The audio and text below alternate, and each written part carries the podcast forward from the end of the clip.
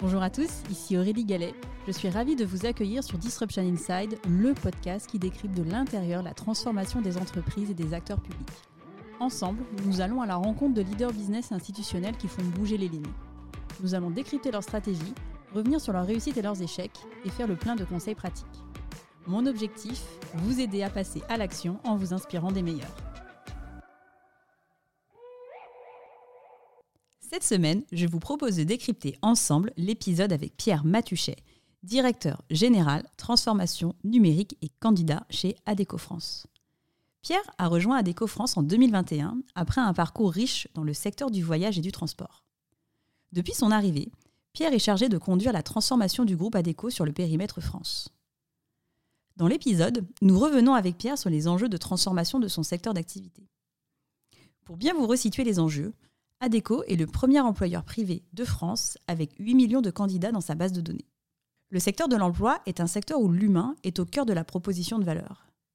Pierre nous dit à ce sujet Réaliser une transformation digitale dans un environnement aussi humain est beaucoup plus complexe et passionnant, car il faut trouver le juste équilibre entre le digital et l'humain. La pierre angulaire de la transformation digitale d'Adeco France est donc d'utiliser le digital pour, je cite, que nos recruteurs passent plus de temps avec nos candidats. L'enjeu est de remettre l'humain au cœur de l'action dans un contexte lui-même fortement dépendant de la situation économique. Pierre nous dit d'ailleurs à ce sujet. On est en train de passer d'un marché de la sélection à un marché de la séduction. Donc passer d'une approche transactionnelle à un accompagnement des candidats tout au long de leur carrière. Pour accompagner ces mutations, le groupe ADECO doit relever deux principaux défis. Le premier, c'est ce que Pierre appelle le candidate centricity, c'est-à-dire mettre le candidat au centre du processus.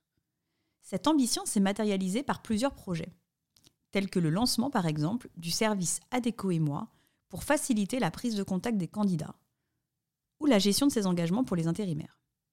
Le lancement de ce service a pour impact de transformer le travail en agence qu'il convient de repenser. Deuxième exemple, l'acquisition de CAPA, pour permettre à tout moment à des candidats de postuler et à des entreprises de soumettre leurs offres avec un matching automatique.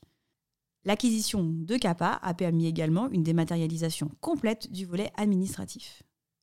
Troisième illustration, le travail sur les données candidats.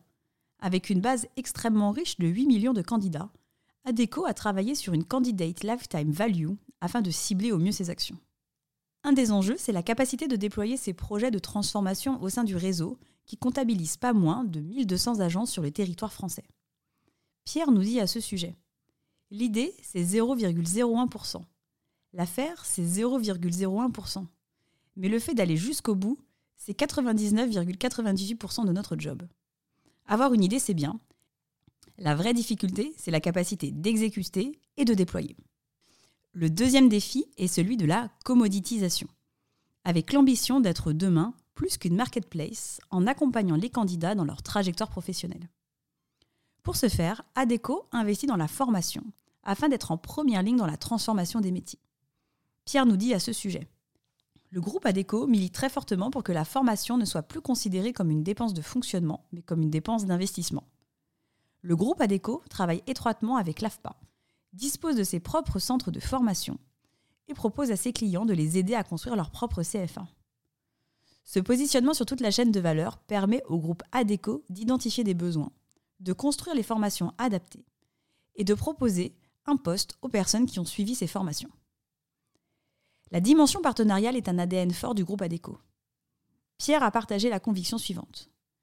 Notre conviction, c'est que dans le monde de l'emploi, les acteurs du secteur public et du secteur privé doivent travailler main dans la main. Le groupe ADECO travaille par exemple étroitement avec Pôle Emploi avec qui des conventions nationales ont été signées pour avoir accès à leur base de données des demandeurs d'emploi. L'objectif, pouvoir leur proposer des trajectoires professionnelles. L'open innovation et l'empreinte territoriale sont donc deux marqueurs forts du groupe. Pour terminer cet épisode, je vous partage l'ambition du groupe dans les années à venir. Devenir la marque d'emploi préférée des Français. C'est la fin de cet épisode, j'espère qu'il vous a plu. Pour m'aider à faire connaître le podcast, c'est très simple Parlez-en autour de vous. Mettez une note 5 étoiles accompagnée d'un gentil commentaire. Et abonnez-vous à mon compte pour être notifié des prochains épisodes. Si vous souhaitez en savoir plus sur le podcast, je vous donne rendez-vous sur mon site aurélie-galet.com ou sur mon LinkedIn. Un grand merci à tous et rendez-vous la semaine prochaine pour un prochain épisode.